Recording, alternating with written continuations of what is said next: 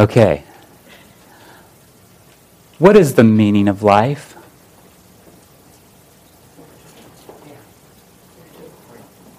Forty-two. Well, we've got we've got one answer there. Um, that was the that was the question that a six-year-old boy um, asked Neil deGrasse Tyson. Anyone know who he is? Pretty well-known scientist, and he's the host of the new Cosmos program that's on TV. We've, we've seen a couple of those. Pretty smart guy, right? I mean, this guy who is kind of a physicist, astronomer, you know, you name it. Like he's, I mean, he's pondering the big things of the world all the time, right? Well, here's what he said. He said, I, I think people ask that question on the assumption that meaning is something you can look for and then, oh, I found it. Here's meaning. Here, here's what it is. And it doesn't, uh, he went on and he said, and, and it doesn't consider the possibility that maybe meaning in life is something that you create, that you manufacture for yourself and for others. When I think of meaning in life, I ask, have I learned something today that I didn't know yesterday? Bringing me a little closer to knowing all that can be known in the universe just a little closer, however far away all the knowledge sits. If I live a day and I don't know a little more than um, little more that day than the day before, I think I wasted that day. Really? I mean, we all want to find meaning in life, right? We all, all, all want to experience purpose, a sense of purpose, to do something significant with our lives, and, and so does he. So does Neil deGrasse Tyson. But, you know, in a culture that glorifies self, it's no surprise to hear someone say that maybe meaning in life is something you create, that you manufacture for yourself and for others. But is that really where true meaning is found? The Bible actually reveals something different, doesn't it? In the entire story of God in the Bible, reveals that our ultimate meaning, our ultimate purpose, is to give God glory. Really, to give God glory. If God is, how he is revealed here in Scripture, the most ultimate being, the creator of all that is, the most important person, if we can call him a person because he is, he has a personality, the most important person being, entity, however you want to describe him, in the entire universe, all that has ever been and all that ever will be has come from him. If God is God, then he needs to be given glory. And that's how the Bible reveals it to us. In one way, this has been stated in the past is, is this the chief end, the ultimate purpose, the chief end of man is to glorify God and enjoy him forever. So make no mistake, uh, God will ultimately receive universal glory. Here's what Paul said in, in Philippians 2 so that at the name of Jesus, every knee should bow, every knee should bow, in heaven and on earth and under the earth, and every tongue confess that Jesus Christ is Lord to the glory of God the Father. And then the, in, in a, the Apostle Paul's vision in the book of Revelation, this is what he says. He says, After this I looked, and behold, a great multitude that no one could number, from every nation, from all tribes and peoples and languages, standing before the throne and before the Lamb, clothed in white robes, with palm branches in their hands, and crying out with a loud voice, Salvation belongs to our God who sits on the throne and to the Lamb. Yes, God will ultimately receive universal glory. But what about now? What about right now? You know, if the ultimate purpose for our lives and for this church is to glorify God, how are we going to do that? How are we going to go about giving God the glory that He deserves? Actually, Psalm 96 helps us with that. We're going to look at that together. And I believe that after we study this psalm today, we look at it this morning, that we will better understand how God receives universal glory through our witness, through our worship, and through our welcome. So let's read Psalm 96 together. It's, if you, if you uh, are looking for it in the Pew Bibles, it's page 499. Give you a chance to find that, and you can also follow along on the screen. So I will read aloud, and you follow with me, please. Psalm 96. Oh, sing to the Lord a new song. Sing to the Lord, all the earth. Sing to the Lord, bless his name. Tell of his salvation from day to day. Declare his glory among the nations, his marvelous works among all the peoples. For great is the Lord, and greatly to be praised. He is to be feared above all gods, for all the gods of the peoples are worthless idols. But the Lord made the heavens. Splendor and majesty are before him, strength and beauty are in his sanctuary. Ascribe to the Lord, O families of the peoples. Ascribe to the Lord glory and strength. Ascribe to the Lord the glory due his name. Bring an offering and come into his courts. Worship the Lord in the splendor of holiness. Tremble before him, all the earth. Say among the nations, The Lord reigns. Yes, the world is established. It shall never be moved. He will judge the peoples with equity. Let the nations be glad, or excuse me, let the heavens be glad, and let the earth rejoice. Let the sea roar, and all that fills it. Let the field exult, and everything in it. Then shall all the trees of the forest sing for joy before the Lord, for he comes. For he comes to judge the earth. He will judge the world in righteousness and the peoples in his faithfulness. Let's pray. Father, Thank you for this word, and Lord, I pray that your Spirit will speak through us and speak through me. Lord, I don't want my voice to be overbearing of your word. Lord, I want your word and the message you have in this psalm to penetrate our hearts, to devastate us, Lord, this morning. God, that we will be transformed by it. We will be nourished by it. We will be encouraged by it, and yes, Lord, even convicted by it. Father, move now. Move now. I just pray in Jesus' name. Amen. Well, unlike many of the Psalms, many of the Psalms have a, an inscription, and they note who wrote the psalm or what its purpose was for. And, and we, this one's missing. I, I looked at Psalm 96 uh, a couple of weeks ago. I, I, um, I told the men in our preaching class that I'm going to I'm going to study Psalm 96 while they're studying their particular passages, and then um, we're going to look into it and we're going to look at who the author was and who he was writing to, and we're going to look at all that background stuff. And I'm looking at Psalm 96, going, man, there's not a lot of help here. There's not a lot of help telling me when the psalm was written and why they would sing it. Why would they sing the psalm? Well, I did dig a little further, and I discovered that this psalm is almost verbatim right out of 1 Chronicles 16.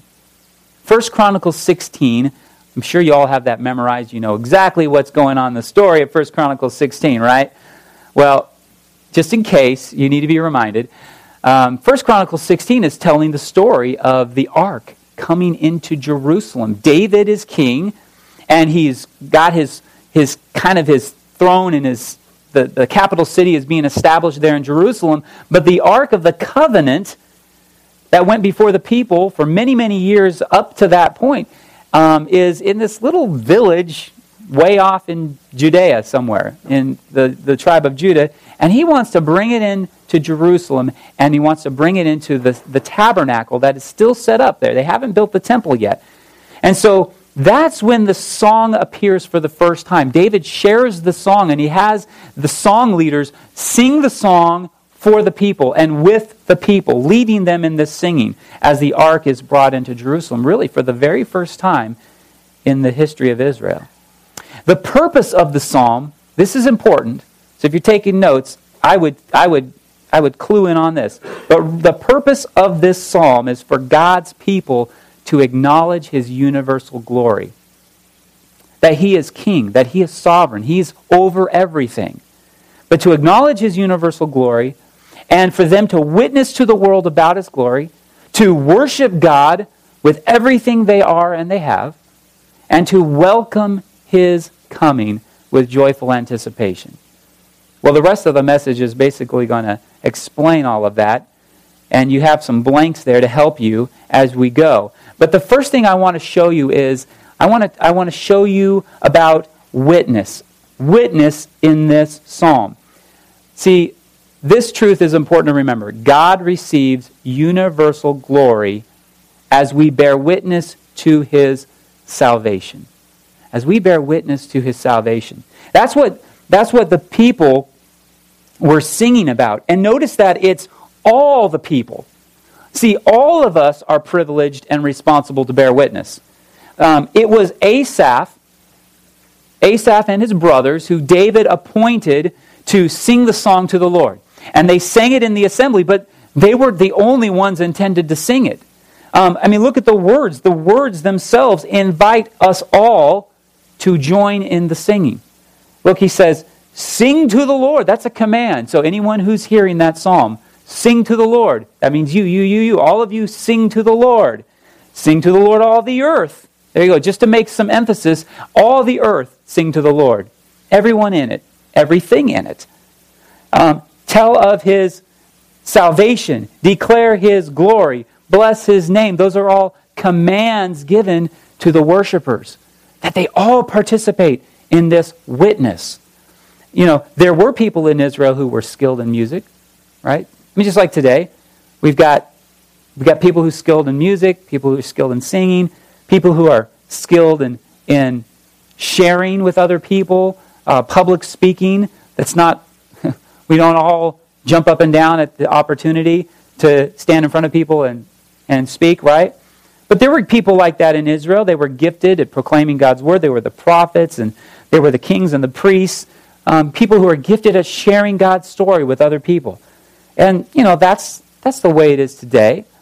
Um, and, and just like, just between then and now, it's, it's the same thing. There, were, there are people who go, well, I'm not really good at that, um, so I'm going to let others do that. I'll let, I'll let somebody else who's really talented at it, like, for instance, witnessing or quote unquote evangelism. We talk about that a lot. And then we get sweaty palms and we go, I can't do that. I can't talk to people about Jesus. But that's not what the psalm called us to do.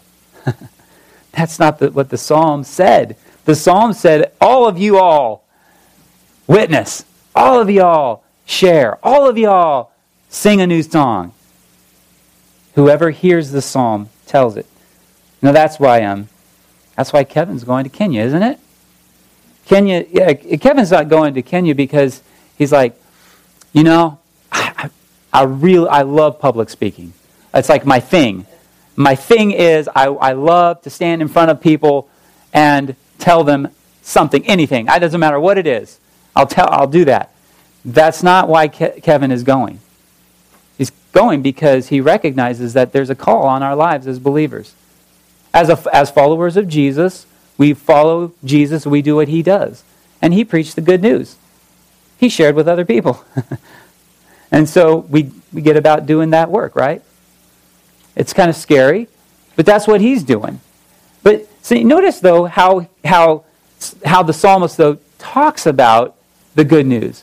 What, what is this? I mean, it's one thing for us to recognize that, yes, we should be sharing the good news, but it's another thing to identify what it is. And look at how he describes it. He says they, he, he calls people to sing a new song. And this is significant. So before we just kind of roll over that and, and we start thinking, oh, that means we should only sing contemporary praise choruses in our, in our church, right? It's got we have to have a new song. It's, it says right here, sing a new song. Never says sing an old song. Bible never says sing an old song, right? I'm not going to go oh, and I'm not arguing for old or new, okay? But before we go off on that, what was he really trying to get at? Well, see, a new song means recognizing a new act of salvation. it, recognizing that God has done something new. God has done a new thing. He has rescued his people. He has saved us once again. Let's sing about it, shall we? Let's sing about that. That's pretty awesome. I mean, Exodus 15. Exodus 15. Moses and Miriam sing a new song. They sing a song. They sing a song of thanksgiving and praise to God. Look what God has done. He's rescued us. The horse and the rider fell into the sea. Pharaoh's army drowned. God has rescued us. He's brought us out. We're going to sing about that. 1 Samuel 2. Hannah gives birth to little Samuel. She was barren. She prayed to God, God, give me a son. Give me a son. My rival has a son. I don't have a son. Give me a son. And God gives her a son. And what does she do? She, she sings a song, a new song. Thank you, God. Thank you for giving me a son. Luke 1. We looked at Luke 1 last month in December. Well, two months ago now. And what did we see? We saw Mary singing a song because God was doing something new. God was doing a new salvation.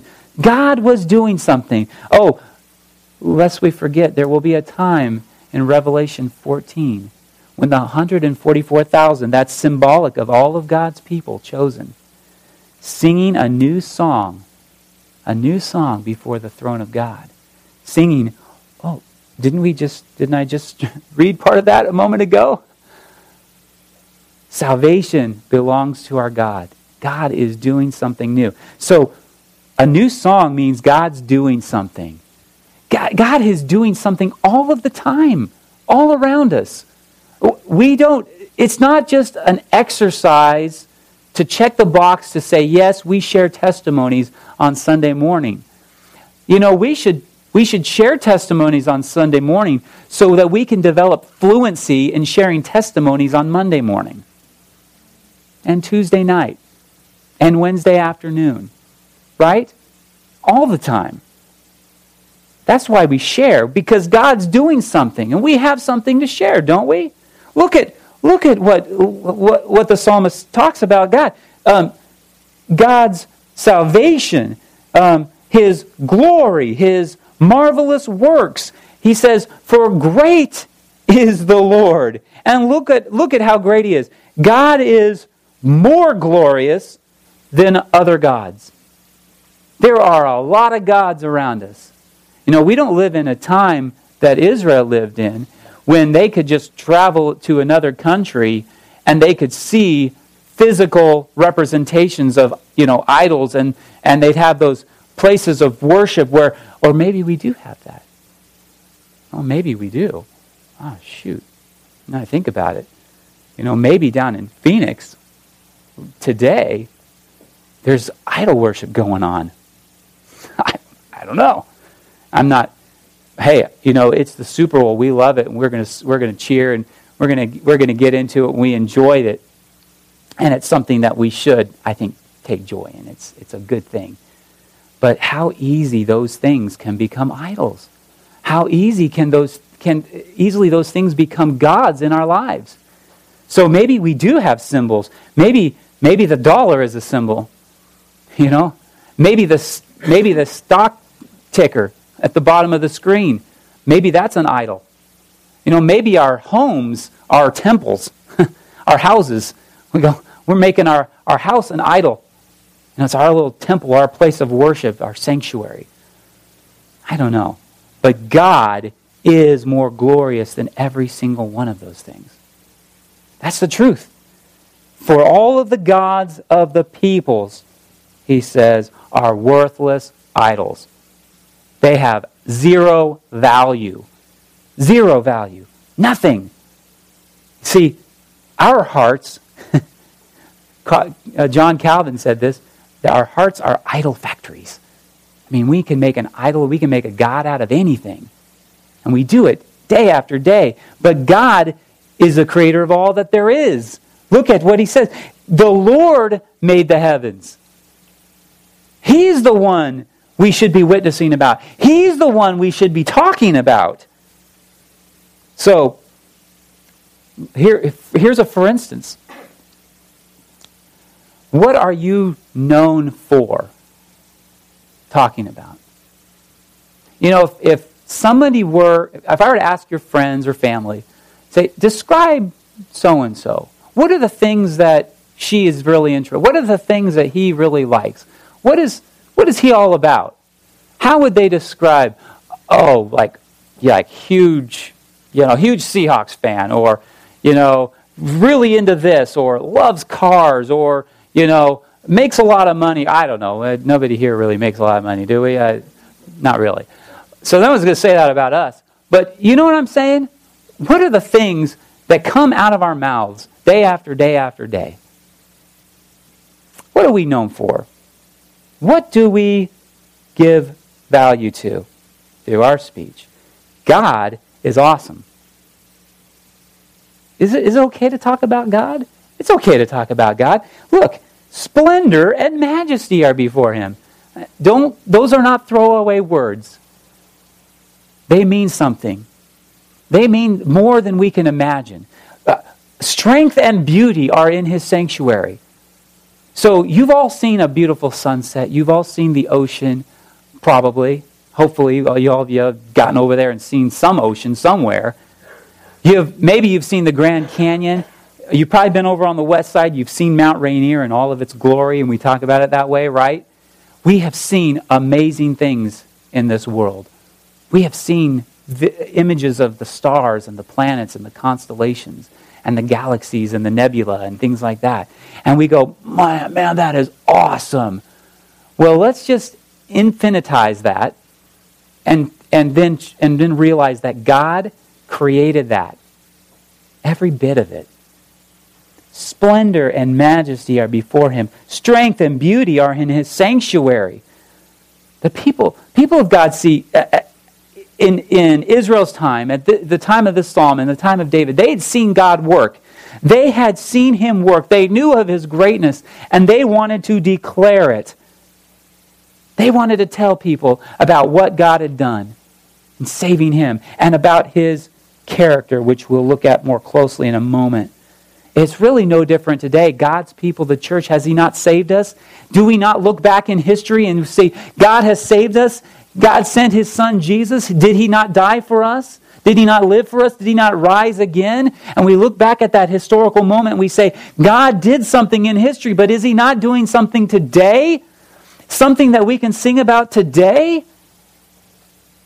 in any and every circumstance, He's giving us an opportunity. It's really a grace from God to talk about and to express and to give Him universal glory. Making the most of every opportunity, right? I mean, we have a commission that if we're going to take, make the most of every opportunity, you know, we, we need to take the Great Commission seriously. Go, therefore, and make disciples, right? It, some, some have translated that as you go, make disciples. So think about that as you go to work, as you go to school, as you go to the park, as you go to sporting events, as you go to parties, as you go to the store, as you go on vacation, as you go to Africa or East Asia or South America. As you go, remember that Jesus said, You will be my witnesses. You will be my witnesses. Who else is going to be his witnesses? Who else is going to declare his glory? but his people. No one else is going to do that. Who else is going to share his story and tell of his greatness and his character? Well, we do that, secondly, here, not just by our witness, by our words and what we say. Yes, but we do that when we worship. When we worship, God receives universal glory as we praise his character Yes, his salvation. Yes, he has done great things. Yes, yes, yes. Witness to that. And then when we come, when we get right down to it and we gather together and we worship and we sing these songs, they're not just warm ups for the message. Yes, they should stir our hearts. Yes, we should engage in them. We are praising his character. We give God, look what the psalmist uh, talks about. We give God whatever we have of value because He is worth it. He's worth it.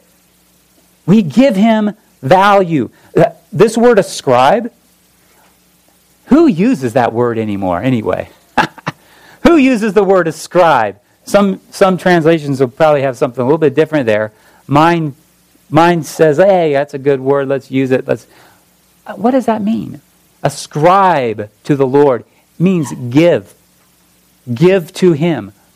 Give to the Lord.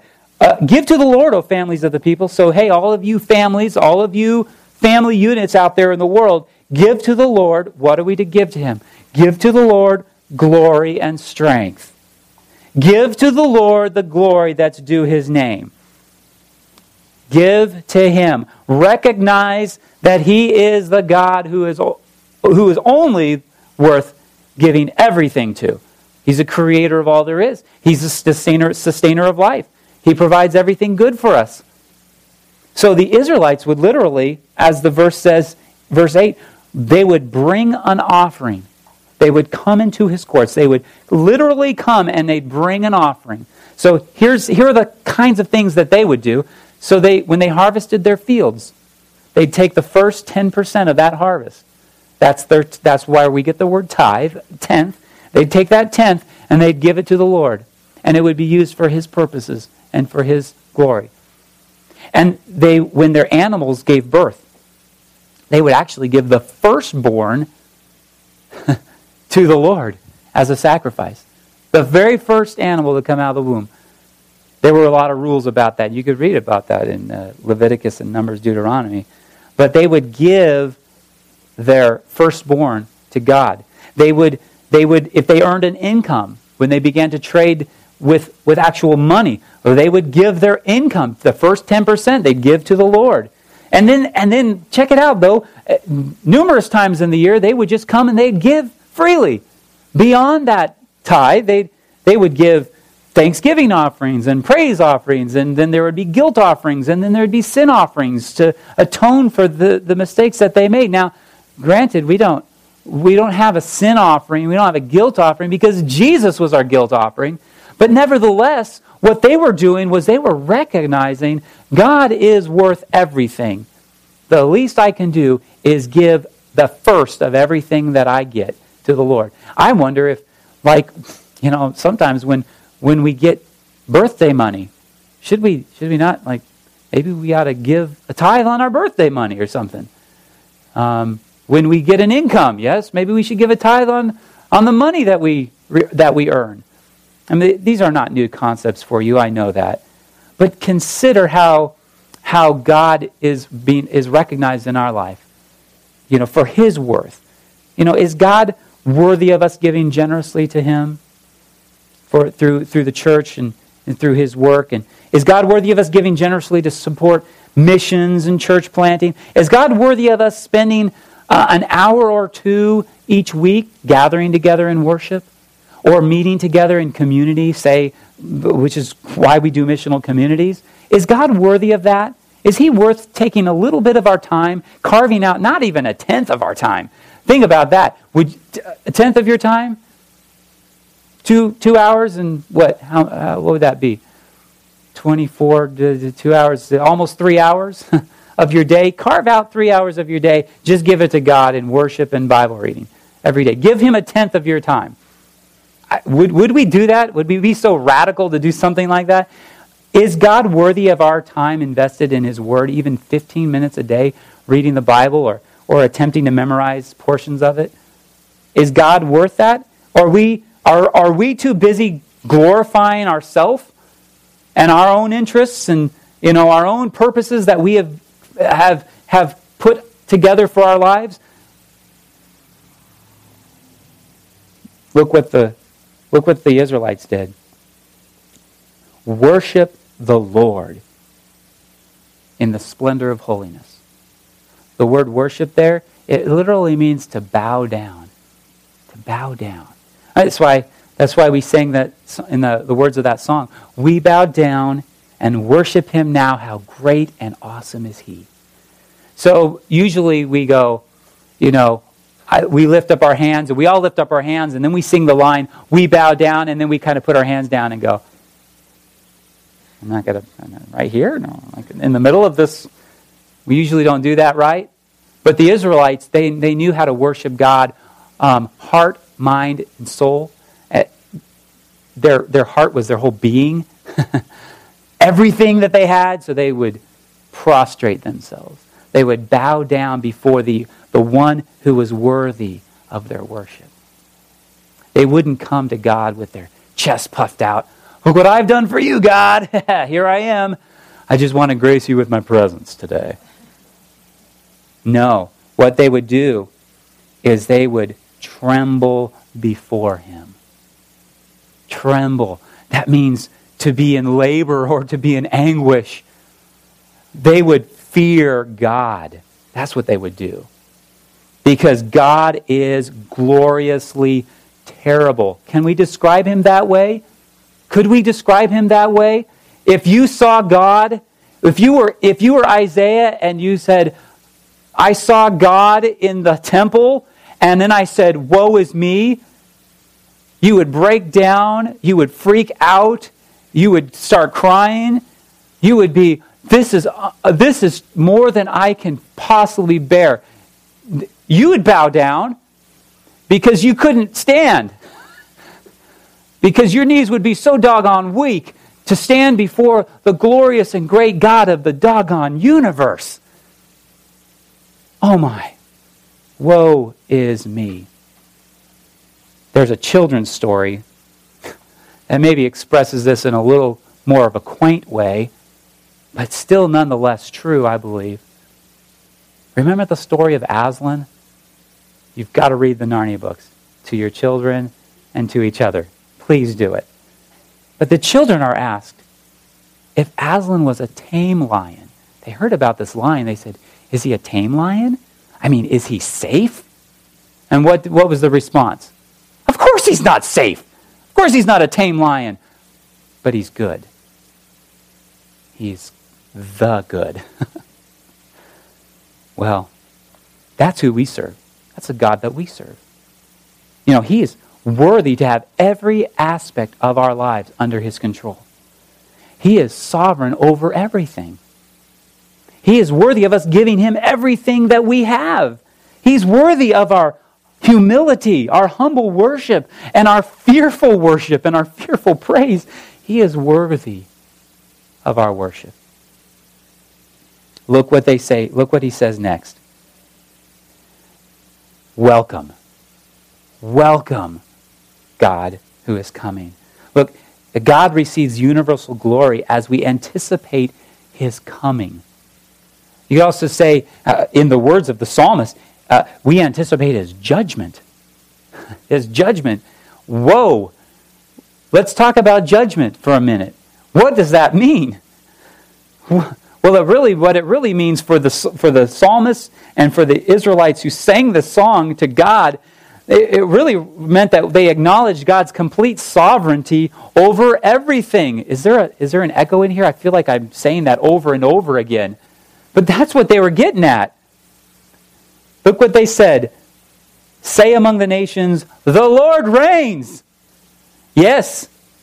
This wasn't just a passing expression. It was just, wasn't just something to throw into our contemporary songs and to sing every once in a while and talk about the Lord reigns, the Lord reigns, hallelujah, let's all join hands and sing kumbaya. That's not what they were talking about. They, they meant it. It was an expression of a reality that He is the Lord and He reigns. He is the King. He is the ruler. He is sovereign. This entire world belongs to Him. You know, for centuries, God's people have taken comfort in this fact, knowing that no matter what happened in our lives, no matter what happened, God was in control. And God was sovereign. And that God would rescue his people, that he would bring salvation, and that he would actually ultimately judge evil.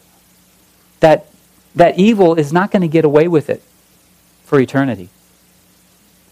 Maybe for a, for a, for a lifetime. Maybe for the, one of the Psalms say, yes, mourning and sorrow will last for a night, but rejoicing comes in the morning. There will be a time when he's going to come and he is going to judge the world. And so, what the Israelites did was they welcomed it. They welcomed it. Come, Lord Jesus, we see in the New Testament. They welcomed his coming because they knew God would restore all things to the way they were supposed to be. the way they were supposed to be. And see, not only did the Israelites sing that, but look what else. Look who else is singing. Look who else is singing. All creation welcomes his coming. All creation welcomes his judgment. The heavens, let the earth rejoice. Let the sea roar and everything that's in it. Let the field exult, everything in it. The trees rejoice and sing for joy. And another psalmist says, Let the trees will clap their hands. Well, wait a second. How are they going to do that? Well, this is all creation is responding is welcoming, is anticipating God's coming to make things right again. To make things right again. You know, when, um, when Jesus was coming into Jerusalem on the Sunday before his crucifixion, remember what, remember what the Pharisees said to him? They said, Look, make your disciples shut up. That's basically what they said. I know that's, that's a naughty word, but that's what they said. Shut the disciples up. Don't let them sing like that. Don't let them talk like that. They're saying things that they shouldn't sing about because only God should be talked about like that. And Jesus said, Hmm, but don't you realize that if they were to shut up, the very stones would cry out in praise because God is here. God is among us, among them, and among you. Remember what Paul said in Romans 8? I won't read the whole, the whole scripture, but he says this For the creation waits with eager longing for the revealing of the sons of God. For the creation was subjected to futility, not willingly, but because of him who subjected it, in hope that the creation itself will be set free from its bondage to corruption and obtain the freedom of the glory of the children of God. Creation is groaning, and we groan with it. Creation is eagerly waiting for God to renew all things and to restore all things. And, and this is what the psalmist recognized. All the creation is waiting for him to come, waiting for him to come to judge the world. And Paul went on to say, We hope for what we do not see. We haven't seen it yet, but we hope for it. We wait for it with patience and, yes, with joy as well, right? We welcome, we anticipate, we expect God to come because God always does. Did, did we, didn't we learn this from the story of God? God always does what is good and right and perfect. He always does that. And so we wait for him. We wait for him. Notice what, notice what the psalmist says about him. Back in, back in verse 10, he says, He will judge the peoples with equity. God's a fair God. Okay, God's not going to punish anyone unless they deserve it. And who deserves to be punished? Show of hands. Maddie? That's right. Matt, I do. I do. Every one of us. God only gives us what we deserve. And then the flip side is, well, shoot, we'll get to that, right? What's the flip side is grace. We get what we don't deserve. God is righteous. He verse 13, he will judge the world in righteousness and the peoples in his faithfulness. Righteousness and faithfulness. God is righteous. God is faithful. Yesterday I was reading in our in our Bible reading plan and we were in Romans 3. Romans 3. And man, I tell you what, um, I finished January um, on time with my Bible reading, which I, I, I haven't done. I, I always get behind. I just get a couple weeks into the year and I get behind somewhere and it always happens. But um, and I did get behind, and I, I managed to catch up by yesterday, and I'm so glad I did because I'm reading Romans right now, and it is so rich. And I read Romans three, and it talks about God being righteous, God being righteous. That he, in His righteousness, He has done everything good. You know, how does He show that? Here's how. I'm not going to read the thing, but here's how he, his how God has shows that He's always good and always does what is right and always does what is perfect. That He's a righteous and faithful God. See, only one who is good and right.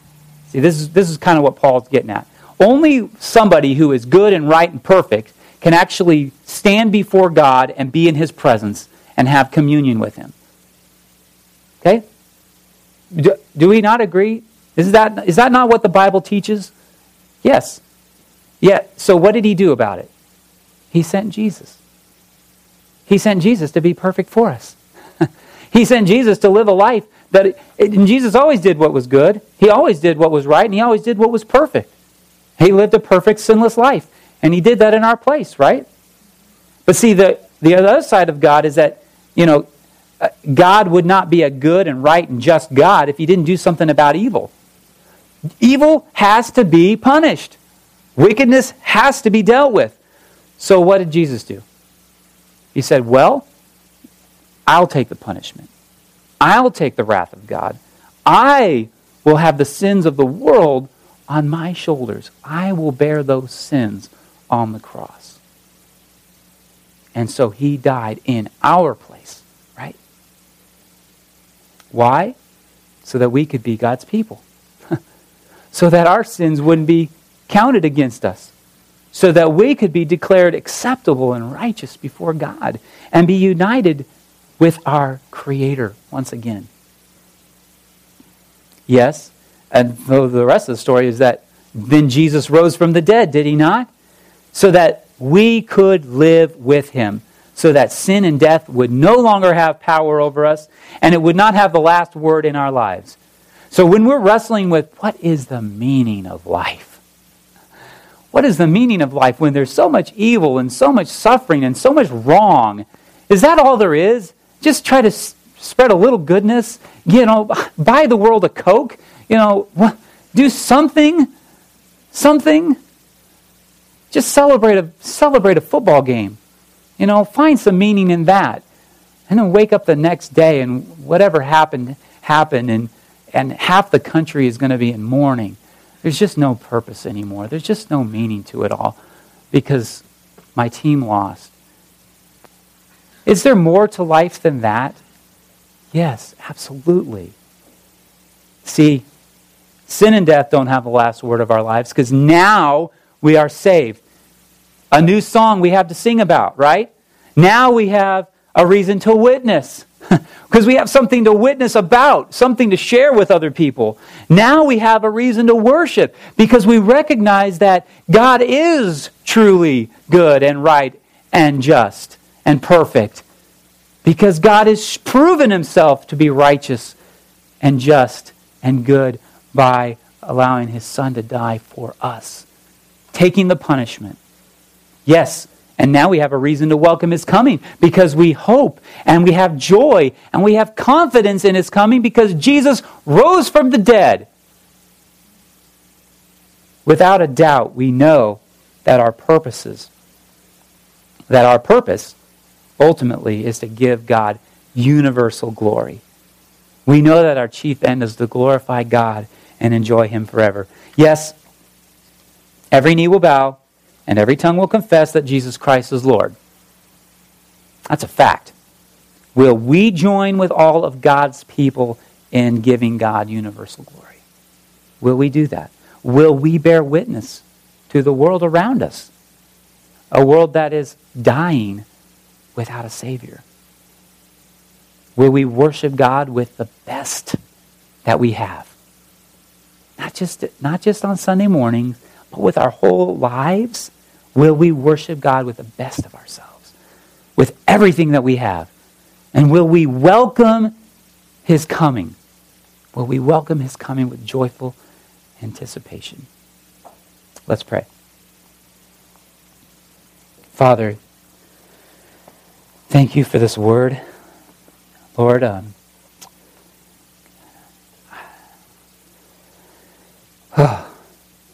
God, may we never, ever forget your greatness and your glory.